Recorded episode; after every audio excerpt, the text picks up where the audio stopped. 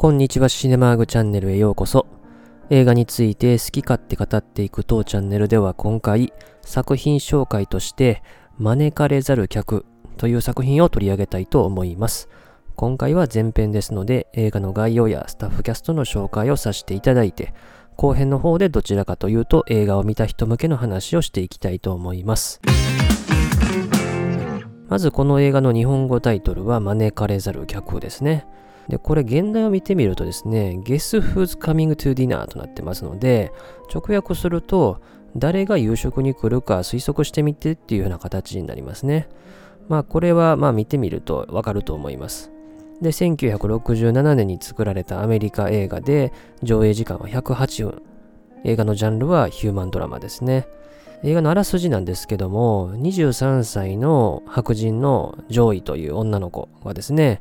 彼女の実家に37歳で黒人のお医者さんのジョンという男を連れて帰ってくるんですね。彼と結婚しようと考えているということで、彼が黒人であるということを言わずにですね、連れて帰ってきて、両親を驚かせるというところから話が展開していく映画ですね。で、この映画の監督を務めたのはスタンリー・クレーマーですね。彼は1913年のアメリカ生まれで、プロデューサーとして活躍をした後に1955年に監督をデビューしてますね。で、手錠のままの脱獄、ニュールンベルグ裁判、招かれざる客の3作品でアカデミー賞の監督賞に3度ノミネートされてる方ですね。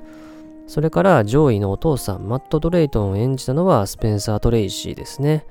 彼は1900年のアメリカ生まれで、我は海の子、少年の街で2回アカデミー賞の主演男優賞を受賞してますね。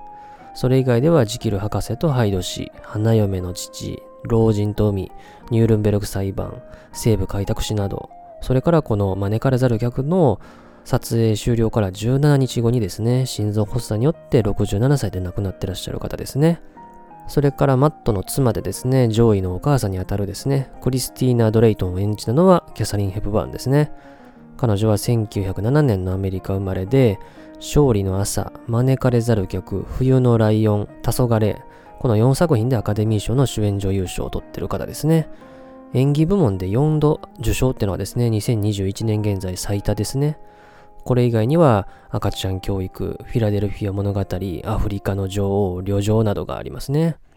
それから上位の婚約相手のジョン・プレンティスを演じたのはシドニー・ポワチエですね。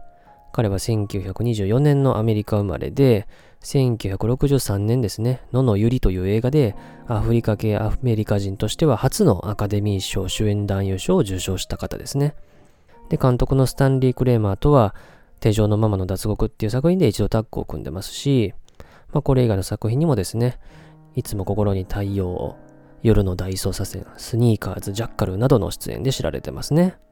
それから上位を演じたのはキャサリン・ホートンですね。1945年のアメリカ生まれで、お母さん役のキャサリン・ヘプバーンの姪っ子にあたる方ですね。それから、このドレイトン夫妻の友人でライアン神父って出てきますけれども、彼を演じるのはセシル・ケラワイですね。1890年のアメリカ生まれで、郵便配達は二度ベルを鳴らす、ハーベイ、震えて眠れなどの出演で知られてますね。キャスト関係はまざっと以上で、撮影を担当した方はですね、サム・リービットっていう方ですね。1904年のアメリカ生まれで、スタンリー・クレーマー監督の手錠のままの脱獄という作品でアカデミー賞の撮影賞を受賞してますね。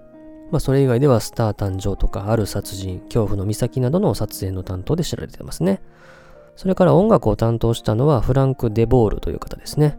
1911年のアメリカ生まれで、ロバート・アルドリッチの監督作品の音楽をかなり手掛けてる方で、アカデミー賞では5回ノミネートされてる方ですね。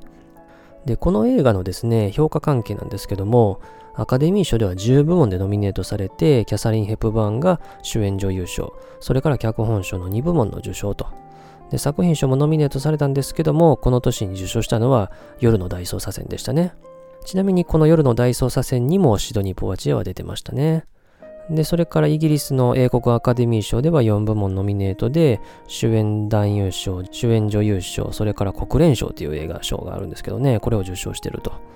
で、ゴールデングローブでは7部門でノミネートされたんですけども、受賞なしと。でまあ、これ以外にもですね、いろんな映画賞でノミネートされたりしてるですね、非常に評価のされた作品ですね。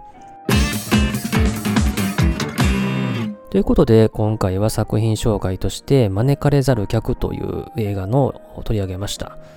白人の女の子が黒人を家に連れて帰ってきて彼と結婚しようと考えてると、まあ、言われた時の周りの反応とかですね、人物設定とかですね、まあそういうところにですね、ちょっと注目して見ていただけるといい作品かなと。しかもこの映画は1967年当時ですね、まあどういう風に思われてたのかってところをですね、見ると面白い作品かなと思います。映画を見た方は後編の方も聞いていただければと思います。最後までお付き合いありがとうございました。